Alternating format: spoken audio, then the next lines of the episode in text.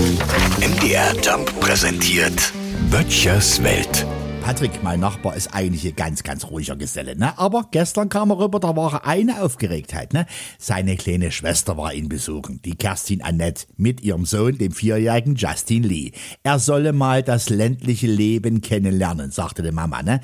Daraufhin nahm Patrick den Jungen mit runter zum Teich und legte ihm einen kleinen Frosch in die zur Schale geformten Kinderhände. Die Kerstin Annette hat dann gleich gefragt, ob der Frosch wenigstens gegen Tetanus geimpft ist, weil der Chastelny doch so schnell allergisch wird. Dann sind sie runter zu den Kühen, ne? Da sollte der Junge frische Kuhmilch trinken. Sagte die Mama gleich, na ja, Laktose und so weiter, das wäre auch schon mal ein Thema und dann noch vom Tier, wir sind doch alle Veganer und so weiter, ne? Und in den Sandkasten dürfte der Justin Lee auf keinen Fall. Solange der Sand in dem Sandkasten nicht beheizt ist, würde sich der Junge ganz gewiss verkühlen. Patrick nahm dann seine Schwester zur Seite und sagte, Weißt du noch, als wir Kinder waren? Du hast mit dem Frosch ganz andere Sachen angestellt. Frische Kuhmilch war das Größte für dich.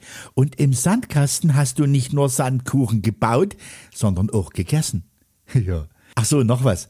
Der Justin Lee, der kommt jetzt am Wochenende wieder her. Wir wollen im Wald drüben eine Bude bauen.